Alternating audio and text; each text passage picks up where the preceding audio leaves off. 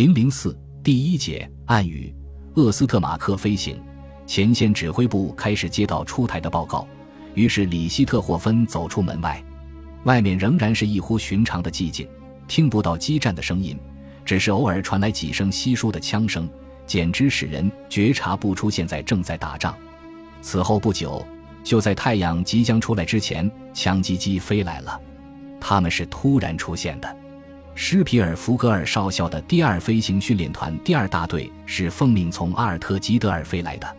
这个大队的 HS 幺二三式飞机就像一群杀气腾腾的大马蜂，发出令人恐怖的嗡嗡声，盘旋在国境河流的上空。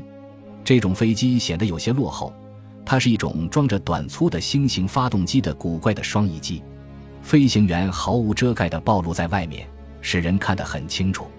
机身既无装甲又无座舱盖，驾驶这种通常称为强击机的飞行员们，不用说，还是一种陈旧的方式与敌人战斗。第一中队长奥托维斯上尉选中了国境线对面的目标——波军固守的潘吉村布尔茨施泰因。魏斯向中队的战友们挥了挥手，于是各自进入攻击位置。在南部的第十集团军战线不远的前方，他们投下了第一批装有触发引信的小型炸弹。炸弹在地面爆炸，发出沉闷的爆炸声。潘吉村周围随即被烈火吞没。这场攻击从里希特霍芬的战斗指挥部里可以看得一清二楚。随后。著名的战斗机飞行员阿道夫·加兰德中尉的第二中队又重复进入第一中队的攻击航线进行轮番攻击，而后他们三机一组，擦着树梢低空飞行，用机枪不断扫射波军阵地。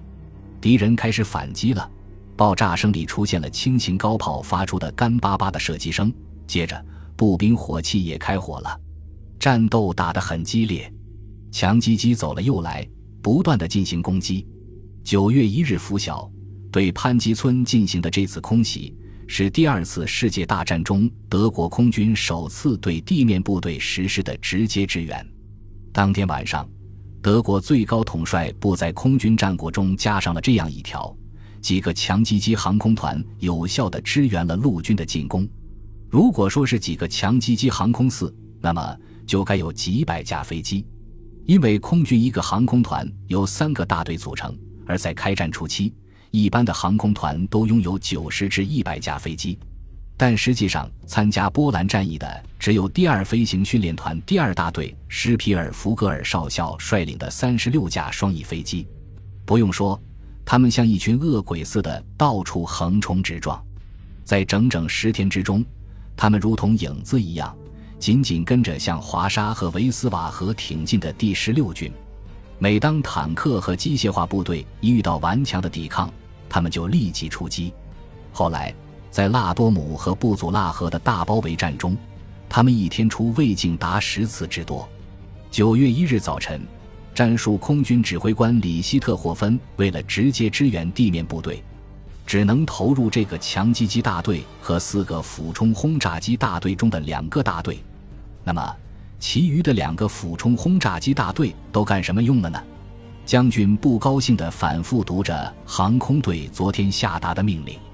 根据这道命令，要他在开战的第一天早上，抽出本来就远不够用的俯冲轰炸机的一半兵力，会同第二航空师的其他部队一起去攻击克拉科夫及其敌后机场。这样安排合适吗？难道还有什么比从空中为地面部队打开进攻敌人国境要塞的突破口更为重要的吗？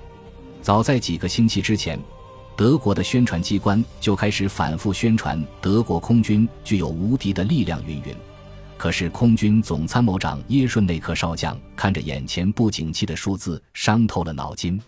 尽管在文件上有这么多的航空团到处活动。但实际能投入波兰战役的可装载炸弹的飞机，在不对西方采取行动的情况下，最多只有九百架。就是这九百架或八百架轰炸机，至少还必须扣除现有基数的百分之十，因为大约总有相当于这个数目的飞机经常由于某种原因不能出动。耶顺内克懂得，如果飞机在数量上不占绝对优势，那么。就必须在作战计划和战术上下功夫，做到出奇制胜。也就是说，不能滥用现有兵力，不能头痛医头，脚痛医脚，这儿留一个大队，那儿放一个中队。空军的使用必须明确重点，而且必须集中兵力。即使不能集中兵力攻击一个目标，也要集中兵力攻击一个特定目标群。总参谋部经过长时间讨论之后，为空军制定了一个作战顺序。首先，也就是最紧迫的任务是歼灭敌人空军。根据情报机关的最新情报表明，波兰可用于第一线的飞机大约有九百架，轰炸机一百五十架，战斗机三百一十五架，侦察机三百二十五架。海军飞机五十架和通信联络机一百架，无论在数量上还是在战术上，波军都不能与德国空军相匹敌。虽然如此，如果不加警惕，他们很可能成为一个颇为危险的因素。也许他们会用空袭进行骚扰，对陆军的作战地区进行轰炸，甚至会伺机袭扰德国本土。意大利的空战理论家杜黑说：“空中决战要先于地面决战。”德国空军把这个警句当作座右铭，因此，作为波兰战役的首要目标是绝对掌握制空权。在空军作战计划中居第二位的是与陆海军协同作战，即配合陆军或海军实施主要作战。这种场合，空袭敌部队和敌后交通线等间接支援，应优先于用攻击机直接支援地面作战。第三个重要任务是。利用战斗间隙攻击敌人的战斗力来源，也就是不局限于战场，而要对敌后腹地军事工业实施攻击。德国空军在整个战争中虽然也有若干变更，但一直遵循着上述原则。在三十天的波兰战役中，也许是因为德军占绝对优势，所以它没显得那么重要，但到了后来，它就变成决定胜负的关键了。第四航空队从里希特霍芬那里调走了一半俯冲轰炸机去攻击克拉科夫以及改后机场，而地面部队在发起攻击的那一天一直期待着来自空中的全面支援，至少他们一直等到当天下午。九月一日早晨，空军接受了更重要的任务：第四航空队的强击机俯冲轰炸机大队对敌人的机场、机库。跑道以及周围的修理厂和飞机进行了连续轰炸，使波兰空军到处挨打。对克拉科夫的攻击是最为猛烈的，但这并非出于某种特殊意图，只不过是因为向更北部入侵的飞机没有发现目标，或是因为天气不好，在起飞前他们把向北航向改为向南，全来攻击克拉科夫了。克拉科夫上空的云层正在散开，清晨。据侦察机报告说，那里的机场呈现出一派活跃气氛。第四轰炸航空团一、三两个大队接受了出击命令。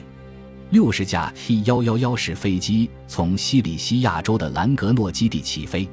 在第四航空队里，装备这种空军标准型中程轰炸机的只有这个航空团，其他航空团仍在使用 D 十七 Z 轰炸机。为了防备敌人的战斗机。第三大队长埃弗斯中校命令以密集队形飞行，但是在四千米的高度上，他们没有见到波军战斗机的踪影。担任护航的第七十六驱逐航空团一大队的驱逐机显得无聊，大约飞了四十五分钟就到了目标上空。克拉科夫被薄雾笼罩着，机场清晰可辨。几秒钟后，炸弹飞离弹舱，平均每个大队投弹四十八吨。全部准确地命中了目标。紧接着，迪诺尔特少校的第二俯冲轰炸航空团一大队袭击了机库和跑道。后续部队第七十七轰炸航空团的两个大队自然也不会放过这些目标。虽然火光和硝烟标出了方向，但目标却看不清楚。因此，第七十七轰炸航空团第三大队长沃尔夫冈·冯·施图特海姆上校下令低空攻击。绰号为“飞行铅笔”的六十级轰炸机从离地面只有五十米的高度掠过机场，好像有罗盘引导似的沿着跑道飞过。